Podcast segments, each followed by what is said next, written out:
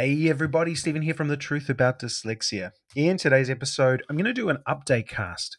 Um, the reason I love an update cast is it lets me share a bunch of things that are happening in my life and how I feel the way I think affects them and impacts them. I'll also give you a bit of an update on where the truth about dyslexia is going, where the podcast's going, and just some cool, cool stuff that we're uh, we're doing. So let's dive into today's pod. Okay, so let's dive in. So this update cast, what's been going on for me? What's been going on for the truth about dyslexia? Um, we've just wrapped up the Confident Dyslexic, the last one of the year, and it it went so well. You know, sitting on the final call with uh, the people going through the course, we're always nervous.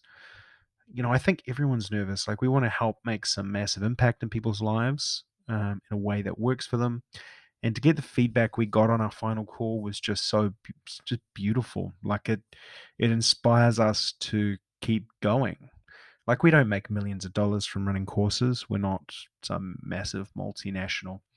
But what keeps us going is seeing people understand how their minds work better realize how to build confidence in themselves and you know just just hearing some of the ideas that were coming out from people it's you can see what a step in the journey it's been for them. So that was really exciting. So I'm really fired up. That call was last night, New Zealand time.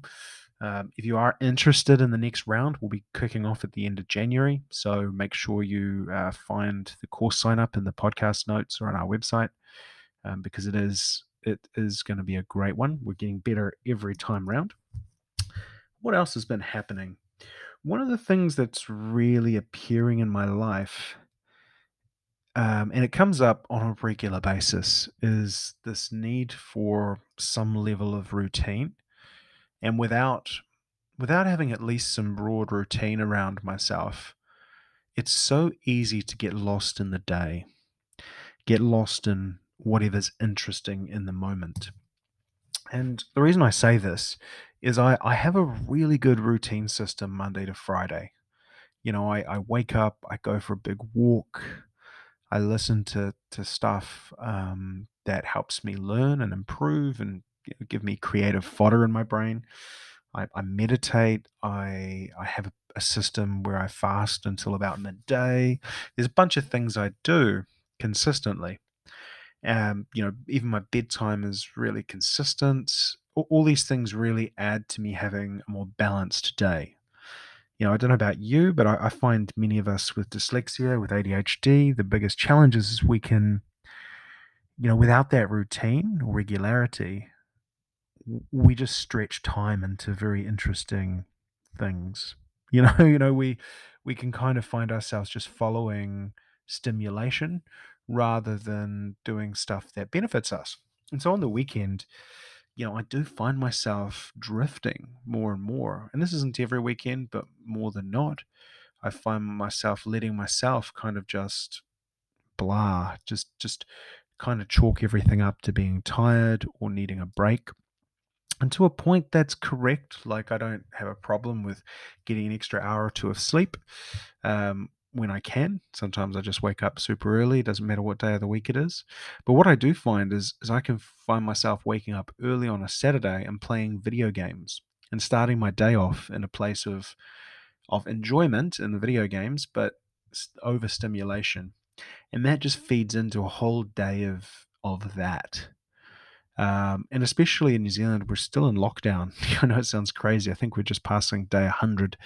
And so it's you know that adds to the challenge of it all but i'm there's a part of me saying to myself i need to choose to just get up and go for a walk to start my day rather than going and sitting in front of the television and kicking a digital football around.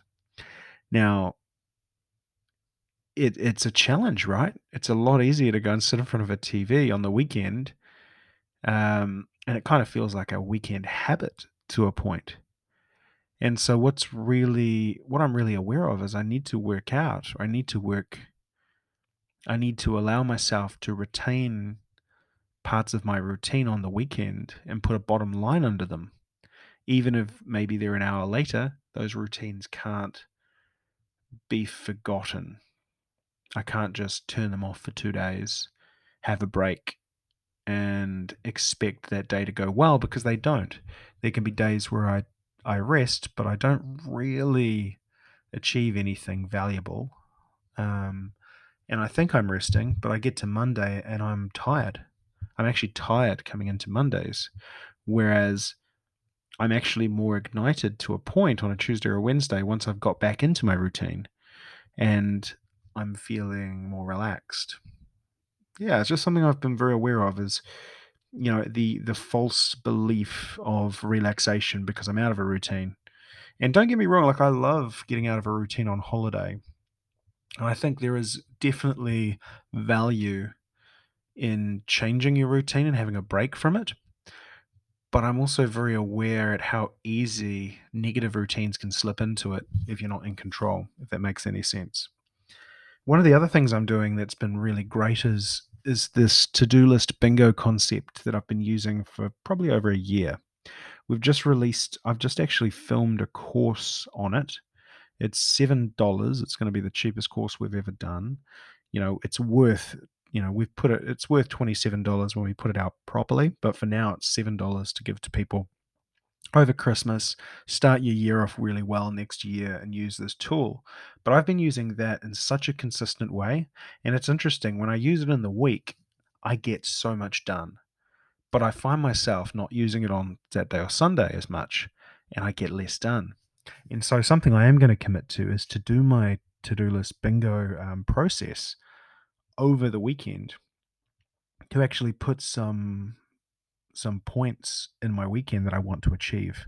Because if I don't if I don't actually put any intention behind cha- any of this, and my only goal is to so-called relax, you know, it's so easy just to drift. And what I think is relaxing is more just um, ignoring what I actually want. It's just trying to um, what's the best phrase? Just trying to kind of um, ignore maybe it is anxiety or maybe it's asking myself deeper questions of things I could do. Yeah, I just wanted to share that. It's just something that's been going through my mind a bit um, recently. The other thing that's really stood out that I'm I keep becoming more and more aware of with my dyslexia at least is having a really terrible terrible ability to judge quantities. So, quantities being, say, time, sometimes I can be very bad at it. Um, others is quantities of things like being able to look at the scale of people on Earth. Now, this sounds really crazy, I'm sure, but with what I do for work, I play a really small game. Like I, I work within about a 150 clients. Um, and I, I don't really think much beyond that of how I can impact a greater group of people. Even with the dyslexia stuff, I'm always amazed that this podcast has had, you know, probably hundreds of thousands of different people listen to it at some stage and a bunch that have listened a lot. Thank you for those people as well. but it's like being able to picture how, what does 10 times that look like is really hard do you know what I mean? It's really hard to imagine there's 10 times more this group of people, and there's hundreds, hundreds and thousands of times more this group of people that could be listening and I could be having an impact with creating courses and, you know, turning this into something that could have a massive impact rather than a, a really strong impact for a few people. I, I really struggle to fathom it. And I think I've mentioned it in the past. Like I remember going to Hawaii and standing on um, what's the boulevard called on Oahu? I can't remember, but the the really big boulevard, uh, Waikiki, I think it is, and watching thousands of people back in the day just walk past you, all these tourists, these people, and going, I don't know a single one of you, and you're just such a small group of people in the grand scheme of it. But I couldn't. It's hard to fathom. Does that make sense? It's kind of like with COVID. We watch the death statistics. You know, we're there's about 5 million people have died and they they actually say it's close to 10 million which is crazy to think. You know we can't even fathom as humans that and my brain really can't fathom it at all. And and i guess what i'm toying with at the moment, or what's been a big question in my mind, is how do I how do I see bigger opportunities? How can I create, you know, smaller, really high quality change in in a massive amount of people rather than just a small amount of people? How can I grow my impact? And playing with that is is just something I've realized with my dyslexic mind. I can put three and four together and create 27 um, and make it work. But I really struggle to look at that big, big, big picture. You know, that there are thousands upon thousands upon thousands, and I'm not even touching the sides. I don't know about you. Um, it, it just maybe it f- feels overwhelming to me to even consider it. Maybe the human mind in general isn't built to fathom that. And maybe the most amazing people in the world had some ability to just do it without even considering it and just carry on. I don't know the answer to that one. I just wanted to pose it out. That's why I love an update cast. I can get a bit random. Um, but I guess, you know, what's the benefit or the negative of this? The benefit is there's always more people to help. There's, you're never at a point where you've exhausted humanity, right? It's huge, absolutely huge. 8 billion people now in in the world is just it's it's unfathomable. And so I think for me, there's always hope. There's always hope there's someone else out there for you. You know, for people in relationships, there's always someone else out there. I can guarantee it. For people looking for a job, there is another job out there for you. Um, if you want to make change, there's always something you can change. We have so much opportunity and possibility that we can't even begin to fathom, um, which in a weird roundabout way is quite relaxing is that there's always something to do. There's always a next step. However bad you think it gets, you can always reinvent yourself. And sometimes the most beautiful thing can be in reinvention. Um, yeah, so that's what's going through my mind as I look at how can we level up our impact with um, the truth about dyslexia. You know, we know this problem, this challenge is huge and just trying to really think outside the box. But yeah, that's all I want to share today, guys. Hopefully, that's added some value. It's got you thinking. Um, if you do want to get on the list for the Confident Dyslexic, make sure you sign up. It'll be in the show notes. Same with the to do list bingo. We'll pop it up there. It's probably a good week with Black Friday week. It keeps getting longer. Next next year it'll be Black Friday year.